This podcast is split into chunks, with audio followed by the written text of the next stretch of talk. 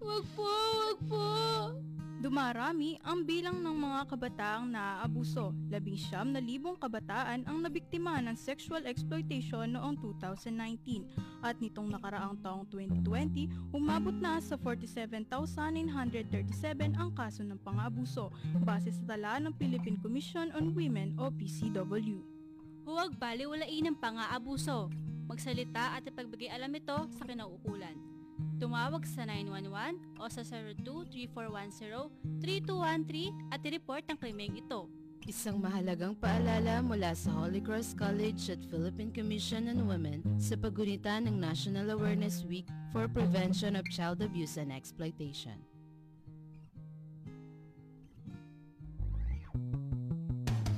Radio Libertas, the first educational radio station in the eastern part of Pampanga.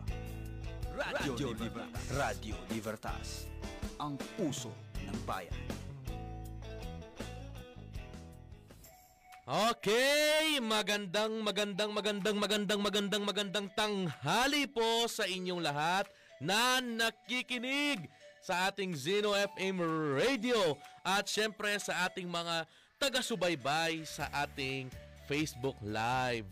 Ayan, ang oras natin ay eksaktong alauna po ng tanghali. At syempre ako po ang inyong DJ, si DJ Miarp, ang maghahatid ng mga napapanahon at retable na hugot tuwing Huwebes ng hapon. Dito lang yan sa Radyo Libertas, ang puso ng bayan. At uh, ngayon ay kalabing dalawa ng Agosto at ating ginugunita ngayon ang International Youth Day. Ayan. At syempre ngayon na po ang ikalawang linggo ng selebrasyon natin ng buwan ng wika na kung saan, nako naman, no, itong ating mga Filipino teachers mula sa elementarya hanggang sa senior high school o maging sa college, no? Pati yung mga Filipino majors natin dyan sa college, ay nako, naghahanda na po ang mga yan para sa kanilang mga programa para sa buwan ng wika na may temang Filipino at mga wikang katutubo sa dekolonisasyon ng pag-iisip ng mga Filipino. At siyempre sa mga mag-aaral natin diyan, no? Hintayin natin ang uh, anunsyo ng ating uh, mga kaguruan pagdating sa mga aktibidad no pwede ninyong salihan para sa selebrasyon natin ng buwan ng wika. Ayan. At syempre, sa mga nanonood po, no, sa mga nanonood sa ating uh, FB Live, ay uh, nananawagan po ako na mag-send po kayo ng mga stars. Ayan. At ang mga stars po na ito ay ating i-convert para po magamit natin for the Caritas Project of Holy Cross College. Ayan. At uh, nito mga nakalipas na mga linggo ay uh, nabiyayaan na po natin no ng uh, ang mga tricycle drivers, ang ilan sa mga tricycle drivers sa mga barangay dito sa Santa Ana at patuloy pa rin po ang pagbibigay natin at patuloy ang Holy Cross sa kanyang Caritas Project. Actually, no? Uh, kaninang uh, kakatapos lang ng lunch, no? Ang ating uh, pangulo o ang ating presidente na si Attorney Dennis C. Pangan ay na-interview ng programang Top Pick ng CLTV 36 at syempre ang naging paksa ng kanilang usapin ay ang Caritas Project ng Holy Cross College. Talaga naman, napaaralang may puso. Buwan ng Agosto, syempre, ang iba naghahanda para sa selebrasyon, ang iba naman, uy, naman naghahanda para sa mga piyesta. O, August 16, shout out po sa mga taga San Joaquin at San Roque. Ayan, no? Advance happy fiesta po sa inyong lahat. At syempre, excited din po ang ating mga college students. Nako, bakit po sila excited? Sapagkat sa August 13, 14 and 15 ay ang kanilang TES refund distribution. Dito po yan sa gymnasium ng Holy Cross College. Oh, sa mga college students po natin na magpupunta ng ating paaralan, sumunod po tayo sa safety health protocol ng IATF. Yan, magsuot po tayo ng face mask at face shield. No, at dalhin po natin ang mga requirements. At isa pa pong anunsyo, sa pa pong magandang balita para po sa mga gusto pa pong humabol. No?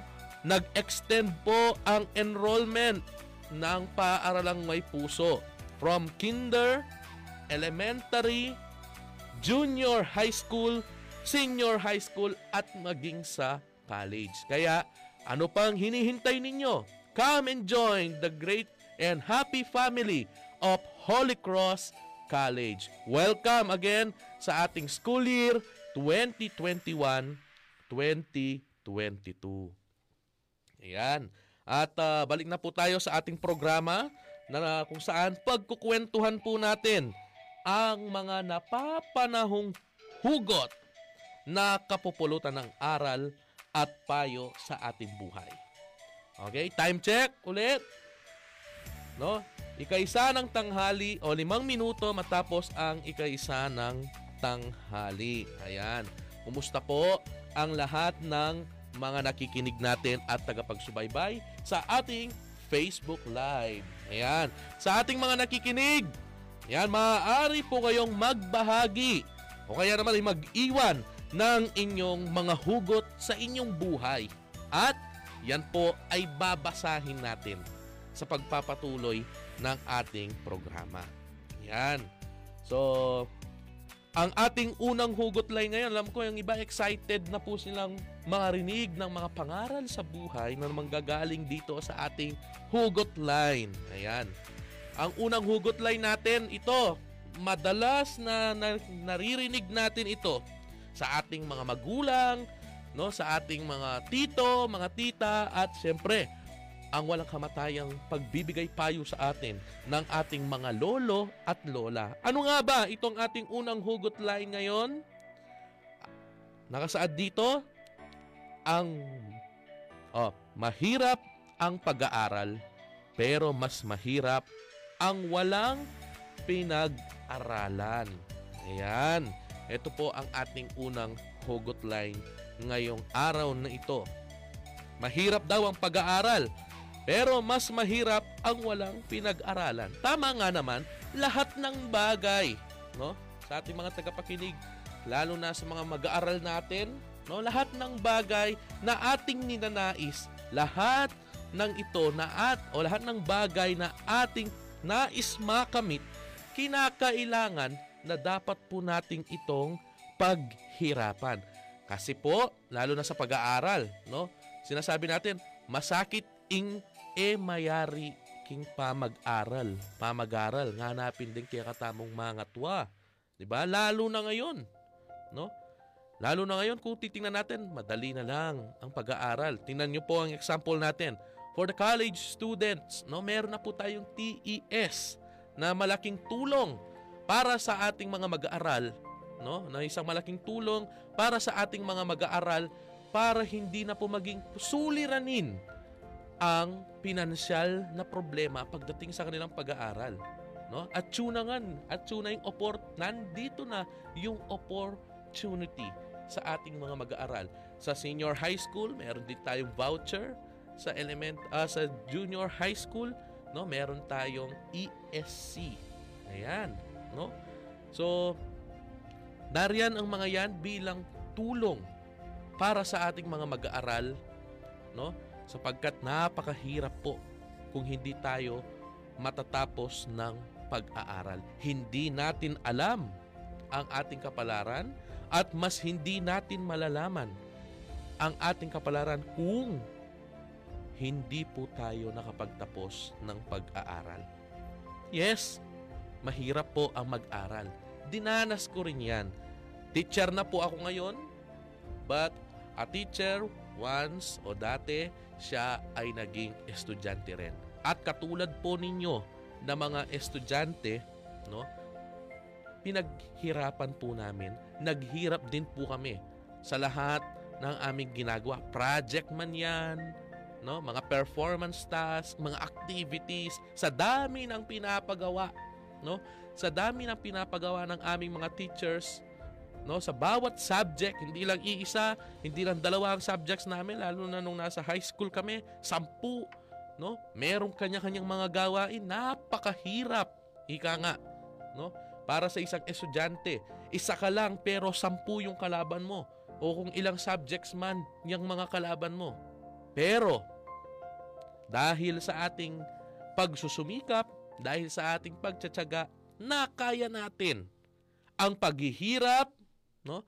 Ang paghihirap, ang kapalit ay tagumpay, no? Ang iba po kasi minsan ako bilang isang uh, teacher, no? Mababalitaan mo na ayaw na pong pumasok ng isang estudyante. No? Mababalitaan mo na lumipat siya ng paaralan dahil daw maraming ginagawa, ayaw na niya pumasok dahil sa dami ng ipinapagawa, no? Natural lang po 'yan pagdating sa buhay ng isang estudyante. Lagi po nating tatandaan, no? Ang lahat ng mga pagsubok sa ating buhay, ang lahat ng mga ipinapagawa sa atin ng ating mga teacher ay hindi naman po yan ipapagawa sa atin kung alam nilang hindi po natin makakaya. Kaya kapag naghinto ka ng iyong pag-aaral, diba? Anong mangyayari? Mahirap po ang hindi makapagtapos ng pag-aaral. Kaya kung tinitingnan natin ang mga magagandang kwento ng buhay na nababasa natin, no? Ang mga magulang sinasabi nila sa kanilang mga anak, anak, hindi kami nakapagtapos ng pag-aaral. Pero gagawin namin ang lahat, no, para ikaw ay makatapos ng iyong pag-aaral. Sapagkat alam nila no? Alam po nila ang hirap. No? Naranasan po nila ang hirap ng taong walang o hindi nakapagtapos ng pag-aaral. Ayan po, no? So sa mga estudyante po diyan, no? Pagbutihin po natin ang ating pag-aaral, no? Mahirap po kung hindi tayo makapagtapos. No, gawin po nating prioridad gawin nating isa sa prioridad natin ang edukasyon, ang pag-aaral. Sapagkat sinasabi nga ng isang uh, kasabihan, education is the key to success. Yan. So yan po ang ating unang hugot ngayong araw na ito. So mahirap ang pag-aaral pero mas mahirap ang walang pinag-aralan. No, madalas nating naririnig 'yan sa ating mga magulang kapag tayo ay kanilang pinapangaralan at siyempre sa ating mga lolo at lola. Ayan. So, sa ating mga nakikinig, no? Shout out sa ating mga nakikinig at na sumusubaybay dito sa ating uh, FB Live. So, ayan po, kay Lance Venson. Ayan. Good afternoon po. Pa-shout out po kami dito sa Barangay Hall. Diyan po sa Barangay San Nicolas, Santa Ana, Pampanga na pinapangunahan ng mabait at masipag nilang kapitan si Honorable Ronald Zoren Cordoba Cruz. Ayan. Shout out po diyan sa mga opisyal ng uh, Barangay San Nicolas, Santa Ana na sumusubaybay po dito sa ating radio program, no? Ang kwentong hugot. Ayan. At syempre, shout out din po kay um, Sir Ryan Timbol Maon. Ayan. So good afternoon po sa ating mga tagapakinig, no? At ngayon, so dumako na po tayo dito sa ating uh, ikalawang hugot line. At ang ating ikalawang hugot line naman ay alam mo sana, oras na lang ako. Alam mo sana, oras na lang ako para importante din ako para sa iyo Nako, patungkol pa rin ito. O ito, i-relate ko na rin lang ito sa mga estudyante. Nako, gaano nga ba kahalaga ang oras para sa bawat isa sa atin? Diba? Tandaan po natin, no? Ang oras ay hindi na may babalik. Kaya dapat po nating pag-isipan, ano nga ba ang dapat nating gawin? No? Ang oras po, kung titingnan natin yan, yan ang dumidikta sa buhay ng isang tao. Kaya naman dapat tayong maging matalino sa paggamit nito. Paano nga ba? So tingnan natin, no? Tingnan natin, isipin natin ano nga ba itong mga paraan na nakakatulong sa bawat isa sa atin para magamit natin ng wasto ang ating oras. Una, syempre, magtakda tayo ng prioridad sa mga estudyante natin na nakikinig, sa mga mag-aaral na nakikinig, kahit pa sino. No? Mahalaga ang oras sa bawat isa uh, sa bawat isa sa atin. No? Una, no, magtakda tayo ng prioridad. Ano yung kailangan dapat na gawin? No? Ano nga ba yung mga importante na dapat nating gawin? Itala po natin yan. Magtakda tayo. No? Sapagkat ang pagtatakda ng prioridad ay ang unang hakbang sa pag-aayos ng oras ng bawat isa sa atin. Sapagkat dito natin tinitimbang kung ano ang mga uunahin mo sa mga dapat mong gawin. At palagi mong isaisip na mas mahalaga ang dapat na nauuna ang bigyan mo ng sapat na oras. No? And then, maging makatotohanan po tayo Alamin natin, kaya ba nating gawin ang isang bagay? Ikonsidera natin ang kakayahan sa paggawa nito. Kung hindi ka magiging makakatot makatotohanan, mas lalo ka lamang magtatagal na makamit o matapos ang isang bagay. And it's just a waste of time. Pero hindi ibig sabihin nito na nililimitahan mo na ang sarili mo. Ngunit isa lamang ito sa mabisang paraan upang maging maayos ang oras mo.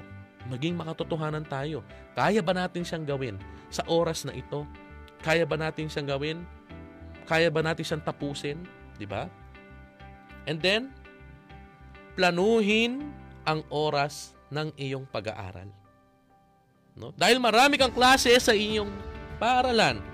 Example, sa mga estudyante natin, meron silang 10 subjects, meron, meron silang 8 subjects, kailangan mong maging responsable. Magplano ka paano mo hahati-hatiin ang oras mo sa bawat subject mo. Bigyan po natin ng halaga ang lahat ng ito, lalo na po kung saan ka nahihirapan. For example, sa math, nahihirapan ka sa signaturang matematika, so bigyan mo ng sapat na oras ang iyong sarili. No? Bigyan mo ng sapat na oras ang iyong sarili upang pag-aralan mo no?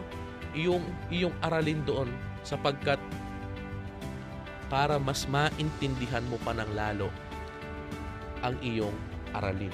Ayusin mo ang oras mo sa paggawa ng mga aktibidad, mga assignments, projects upang maiwasan na matambakan po kayo sa inyong gawain. Ayan, sa mga estudyante po natin, kalimitan, no? Magbibigay ng assignment ng kanilang mga teacher and then ang deadline, tatanong nila, for example, ang deadline ay sa Martes. Ano po ang gagawin ng iba? No? Ano ang gagawin ng iba? Okay, Biyernes naman bukas. Bawal ang assignment, sabi niya. Sabado, oy, Magpupuyat ako ng biyernes, hindi ako maagang tatayo. Linggo, family day. Lunes, gagawin ko ba yung assignment ko eh? Lunes na lunes. O, martis na lang. So pagka doon din yung araw ng deadline, nako po, iwasan po natin ang procrastination. No, o ang pagsasayang ng oras. Kasi po, kayo rin po ang mahihirapan. So kung binigyan kayo ng takdang aralin, binigyan kayo ng mga activity ng inyong mga subject teachers, no? Kung may oras, gawin na. Sapagkat wag nating hayaang masayang pa yung mga oras o pagkakataon na binigyan ka o meron kang oras para gawin ang iyong mga ginagawa. Same din po sa bawat isa sa atin, no? Ang susunod po, kung nahihirapan pa rin talaga, maglista ka, 'di ba? Gumawa ka ng schedule. Hindi lamang sa loob ng paaralan umiikot ang oras mo eh, 'di ba? Nararapat na magkaroon ka ng listahan ng mga gawain na susundin mo. Yan, para magkaroon ka ng time management. No? Para po magkaroon ang bawat isa sa atin ng time management. So kung gusto mong gumawa ng uh, schedule from 7 a.m. o paggising mo hanggang sa bago ka matulog, itala ang lahat. And then lagyan mo ng check. Magsisilbi siyang parang checklist. Nagawa mo ba ang mga dapat mong gawin sa araw na ito? And then continue, continue hanggang sa patuloy no, mama-manage mo ang iyong oras. Makakatulong kasi ang paggawa ng schedule upang maging maayos ang daloy ng oras mo. No? Walang masasayang na oras, tandaan po ninyo yan, walang masasayang na oras kung tayo ay magpaplano ng mabuti. Yan. No? So pagdating sa oras, especially sa mga kabataan ngayon, ako na isa malaking problema po ang oras na yan. No? Kung ang klase nila 7 o'clock, yan. Ang iba gigising 7.30. Ang iba gigising alas 8. Ay, kaaga naman kasi ng klase. Kung iba nga, minsan matatapos na ang first period nila. Natutulog pa rin sila. Yan. So iwasan po natin yan no, sa mga students po natin. Lalo na dapat maging responsable tayo sa ating oras. No? O, deng aliwada. Where na ka? Kada pa mo mga yan. On the way, ano? Mandiluya pa kan yan. O, di ba? Kaya minsan meron tayong tinatawag na Filipino time. No? Filipino time na kung saan ako laging late. No? Laging late po ang ilan sa ating mga kababayan, lalo na po yung mga estudyante natin, lalo yung mga kabataan ngayon. No? Sasabihin mo, meeting place, 5 p.m., Jollibee. Ara, may kitikit la, alas 6, alas 7. O, di ba? Paano po yung oras? May mga nauna doon. So, nasayang yung dalawang oras nila kung alas 7 ka darating. Kaya dapat po, magplano po tayo ng mabuti pagdating sa paggamit natin ng oras. No? At siyempre, tigilan po natin ang pagiging tamad. Pinakamahirap mang gawin, ngunit ito rin ang isa sa sanhi kung bakit marami ang nahihirapan sa pagsasaayos ng kanilang oras. Marami tayong ginagamit ng mga kataga upang magkaroon tayo ng dahilan sa tuwing tayo ay tinatamad. O, kapag nga naman naka, nakasanib o nakasapi ang espiritu ng katamaran, no? Talaga namang ayaw na ayaw mo na talagang kumilos. Gaya ng kanina, no, nabanggit ko meron tayong tinatawag na Filipino time. Kapag gusto mong malate sa oras ng tagpuan, no? Meron din namang nagsasabing, hmm, bahala na yung Batman. No? Hindi ko nagawa ang assignment ko. Hindi ako nakapag-quiz. Nakita ko dun sa LMS, 4 to 5 p.m. yung quiz. Eh, nagising ako, nak- nakatulog ako ng hapon, nagising ako 5.30. Ah, bahala na yung Batman, nada. Diba?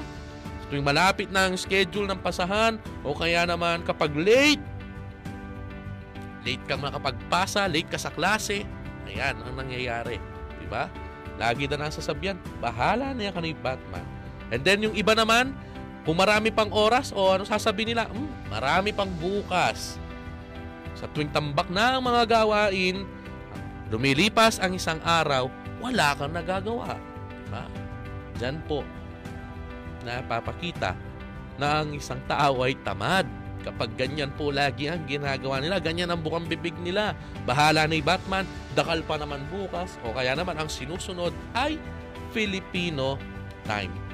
At syempre, hindi lang puro pag-aaral, hindi lang puro mga gawain sa tahanan. Syempre naman, maglaan din ng oras para sa inyong sarili.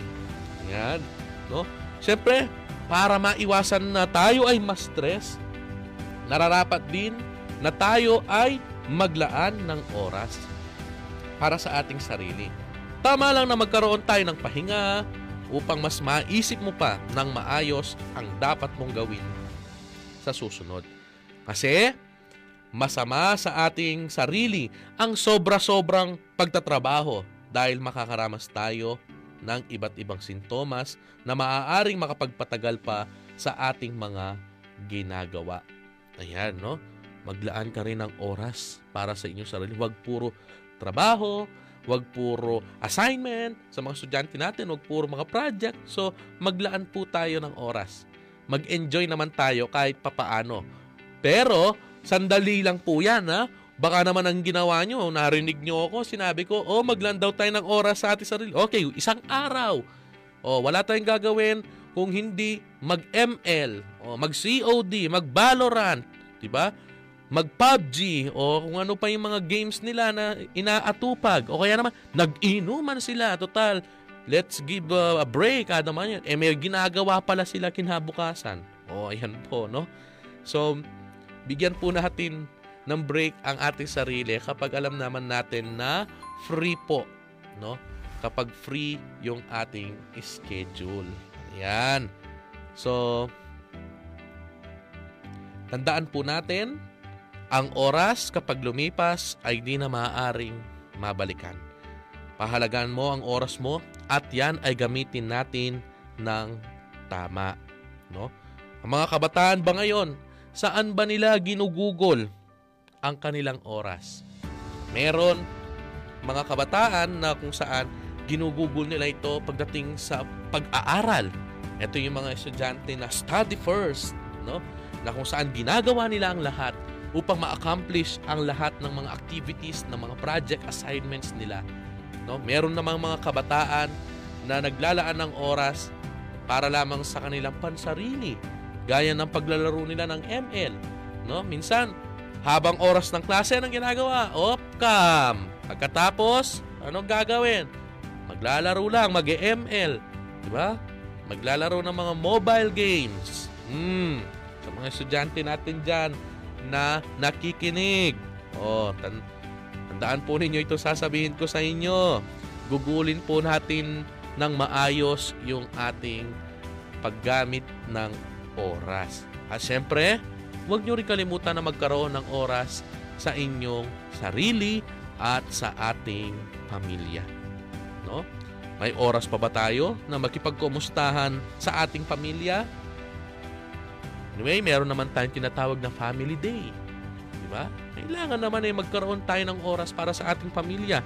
Magkaroon din tayo ng oras sa ating mga kaibigan sapagkat sila ang ating makakasama eh. Hindi yung puro social media, no? Browse ka ng browse sa Facebook, nanonood ka ng mga pili- pelikula doon na uh, pelikulang Ingles na tinatagalog, no? Nagi ka nga nagtitingin ng mga picture sa Instagram, nagtitingin ka ng mga tweet sa Twitter, yan. No? Magkaroon naman tayo ng oras na makisalamuha, no? Makisalamuha sa ating pamilya at the same time nariyan din ang ating mga kaibigan. Actually ako kung akong tatanungin ninyo during my uh, high school, actually high school, college hanggang ngayon, no? Uh, pagdating sa paggamit ng oras, talaga namang inaayos ko, pinagsusumikapan ko na masunod po yung mga dapat nating gawin, no? At magkakaroon pa rin naman tayo ng oras pagdating sa pamilya, no? Pagdating sa aking mga kaibigan, no? Ano nga ba yung mga dapat gawin? Nakatala ang mga yan. For example, ang mga uh, calendar of activities, action plan, test paper na ginagawa namin, and then yung mga forms, no? Nakatala yung mga yan, and then aayusin ko for that day, itong tatapusin. And then after that, nariyan ang pamilya, nariyan ang mga kaibigan. Why you should not join them? Diba? Kesa naman dun sa FB, FB, FB, yan, Twitter, Instagram, diba? Social media lang ang atin nagagamit. Bakit hindi tayo makipag sosyal o makipagsalamuha sa ating kaibigan at miyembro ng pamilya? Ayan. Yan po ang ating ikalawang hugot line, no? Alam mo sana, oras na lang ako para importante din ako para sa iyo. Hmm. At syempre, ang oras po natin ngayon ay 29 na minuto makalipas ang ikaisa ng hapon. At syempre, shout out po sa mga nakikinig at nanonood sa ating FB Live. Ayan, shout out po kay Ted Vincent Galang. Okay, yan, senior high school student po natin yan dito sa Holy Cross. Same with Eagle Scout Densil Manangan. Ayan, shout out sa iyo, Densil. At kay uh, Sir Paulo Lumanlan. Ayan, good afternoon sir. Greetings from the Holy Cross College Research and Development Unit. At syempre, isa sa mga aking uh, advisory class ang nag uh, nagpapa-shoutout, Mark Andrew Mercado. Ayan, shoutout daw po kay Marco Gatus Arsiga. Yan. At syempre sa ating mga BSED Filipino 3A. Ayan, shoutout po kay Genesis Tulfo na talaga namang sumusubaybay dito sa ating programa. No, yan. Good afternoon sa inyo mga estudyante ko diyan sa college department. At ayan po, no? Uh, shout out din po sa ating uh, IBED uh, principal, Ma'am Arliza M. Reyes. At syempre sa team Thursday o Thunders Thursday dyan sa IBED natin na nakikinig. Ayan, shout out kina Ma'am Jocelyn Gregorio, Ma'am Constancia Santos, Ma'am Amiro Sigwa, Ma'am Diana Pineda, Ma'am Jeanette Kiambao, nariyan din itong si Sir Ron Eli Balagtas, Ma'am Carmina Santos, Sir Jomar Supan at siyempre si Sir Rodel Nogot. Sila po ang Team Thunders Thursday. Ayan. No? Shout out po. Ngayon, dumako na po tayo dito sa ating ikatlong hugot. Dito sa ating susunod na hugot, sinabi niya, hindi ka kamumuhian kung hindi ka minamahal. You are not hated unless you are loved. Alida ka pikasaman, nung alida ka luluguran adaking amanong kapampangan. Yan. So tama nga naman, 'di ba? Kung tunay ang pagmamahal, kung tunay kang kaibigan, may pagmamahal ka sa iyong kapwa, kahit na masakit 'yan, no? Kahit na masakit 'yan, hindi tama ang kanyang ginawa. Sinabi mo sa kanya ng harapan, that is love. Diba? Para po hindi na maulit yung ganong pangyayari na hindi tama ang kanyang nagawa. Another, di ba? Kesa naman sa pagtalikod mo, pinagsasabi, pinagsasabi na ikaw ganyan ka, na ikaw ganyan ka, o oh, kaplastikan na po yan. Kaya ang tunay na kaibigan, no?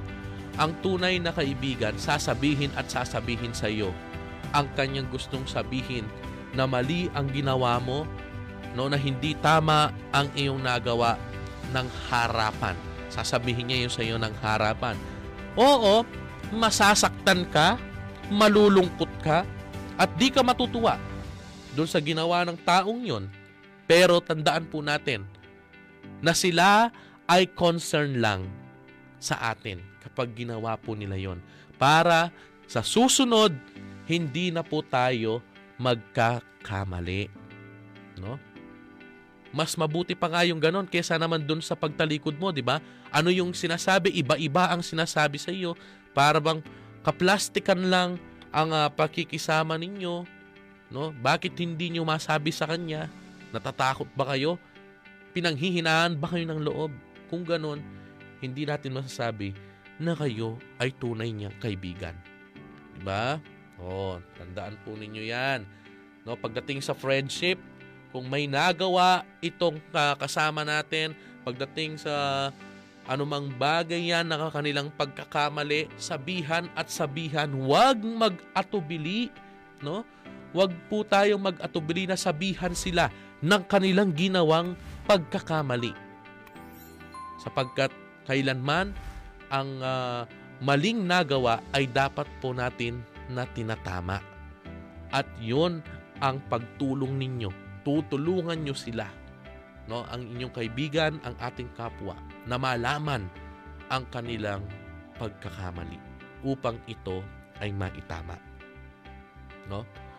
So, yan ang ating ikatlong hugot. No? And then, ang ating huling hugot line ngayong araw na ito ay saka mo na tawaging edukado ang sarili mo kapag marunong ka ng makipagkapwa tao. No? Ako, Saka mo, na, saka mo na daw tawaging edukado ang iyong sarili kapag marunong ka ng makipagkapwa tao. Marunong kang makisalamuha, marunong kang maging mapagkumbaba sa iyong kapwa. Tandaan po natin, pagdating sa pagpapakumbaba, iyan ay isang kabutihan ng tao na may uugnay sa isang tao na nagkakaroon ng kamalayan sa kanilang sariling limitasyon at kahinaan. At gumagana yan ng naaayon. Ang pagpapakumbaba ay kabaligtaran ng halaga sa pagmamataas. Pride. Diba? May sabi ka ping may garal. No? Sasabihan mo kay sarili mo may garal ka. Matas na kaman mo pride. Di ba? Wala kang pagpapakumbaba sa iyong kapwa. Paano mo sasabihin sa iba na ang sarili mo ay isang ina isa kang edukado. 'Di ba? Hindi ugali ng isang professional ang mataas ang pride at walang pagpapakumbaba sa kanyang kapwa. Ba? Lagi po nating tatandaan that humility is very important. No? Ang pagpapakumbaba bilang isang halaga. Ang pagpapakumbaba po kailangan po 'yan no na matukoy natin ang kalidad ng tao kung paano niya ibinababa ang kanyang sarili no huwag kang maging mapagmataas dapat dapat or bagkus magpakumbaba ka sa harap ng iba sapagkat kinikilala dito ang pantay na dignidad ng bawat tao habang lahat sila ay pare-parehas lang ang kanilang karapatan dito sa mundo. Diba? Ang pagpapakumbaba ay maaaring maging isang kalidad ng tao na independe o independente sa posisyon, no? Ang isang mapagkumbabang tao ay hindi inaangkin na nasa itaas o sa ibaba ng sino man. Kaya nga dapat pantay o patas lamang tayo. At lagi nating tatandaan na ang bawat isa sa atin ay may parehong antas ng dignidad. Sa makatuwid, ang pagiging mapagpakumbaba ay hindi nagpapahiwatig na ipahiya mo ang iyong sarili. Dahil ang kababaang loob ay hindi nagpapahiwatig ng pagtalikod sa iyong sariling dignidad bilang mga tao. No? Actually, itong pakikipagkapwa o itong uh, pagpapakumbaba na ito, may kinalaman yan sa pakikipagkapwa tao, na kung saan makakamit ng tao o ng bawat isa sa atin ang ating kaganapan sa pamamagitan ng makabuluhan at pagkakaroon natin ng mabuti at mahusay na pakikipagkapwa. Dito sa buong mundo, kinikilala ang kahalagaan ng mabuting pakikitungo sa kapwa. At ito po ay ang Golden Rule. Oh, sa mga estudyante natin, alam po ba natin ang Golden Rule? Alam po ba natin ang kahalagahan ng Golden Rule sa ating kapwa? Ano nga ba ang Golden Rule natin? Huwag mong gawin sa kapwa mo ang ayaw mong gawin sa iyo.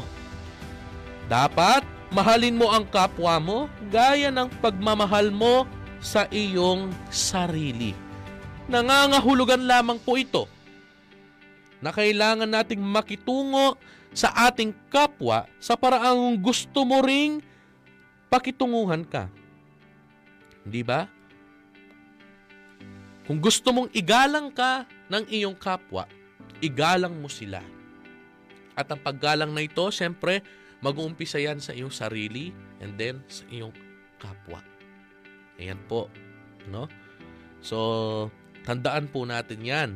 Itong ating ah, huling hugot na ito na patungkol sa pakikipagkapwa-tao at the same time pagdating sa pagpapakumbaba.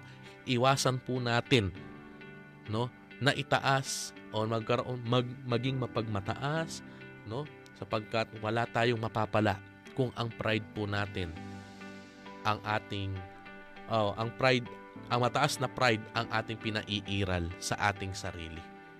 Diba? Yan po ang mga hugot lines natin ngayong araw na ito. So, bilang pagbabalik tanaw narito at babasahin ko pong muli ang apat na hugot lines natin ngayong araw na ito. Ang una po nating hugot lines na nabasa kanina, mahirap ang pag-aaral pero mas mahirap ang walang pinag-aralan. No? Ikalawa, alam mo sana oras na lang ako para importante din ako para sa iyo. Ang ikatlo naman, hindi ka kamumuhihan kung hindi ka minamahal. In English, you are not hated unless you are loved. And in Kapampangan, alida ka pikasaman nung alida ka luluguran. At ang ating huling hugot ngayon ay saka mo na tawaging edukado ang sarili mo kapag marunong ka ng makipagkapwa tao. Iyan po ang ating mga kwen, ayan ang ating mga hugot ngayong araw na ito, no? So, bago po tayo magtapos, lagi po nating tatandaan, no, na hindi lang po tayo natututo sa loob ng silid-aralan, no? Hindi tayo natututo sa loob ng silid-aralan bagkus pati sa mga aral ng buhay dapat meron din tayong natututunan no? Sa mga na- nakikinig at syempre sa ating mga tagapagsubaybay na may mabubuting puso, lumalapit po kami sa inyo na magbigay ng ah, donasyon para po sa Caritas program ng Holy Cross College sapagkat patuloy po ang ating paaralan. No, bukas ang ating paaralan sa sino mang ah, gusto pong magbigay ng donasyon para sa aming Caritas program. At ipinagpapatuloy po ng Holy Cross College, the School with the Heart, ang pagsunod nito sa kanyang mga core values, ang Fides, Caritas, at Libertas. No? Muli, ito ang programang Afternoon Hugots ng inyong nag-iisang DJ, si DJ Miarp. Abangan po ninyo kaming muli sa susunod na Webes, alauna ng tanghali. Maraming maraming salamat po sa inyong pakikinig at panonood. Good day and keep safe everyone!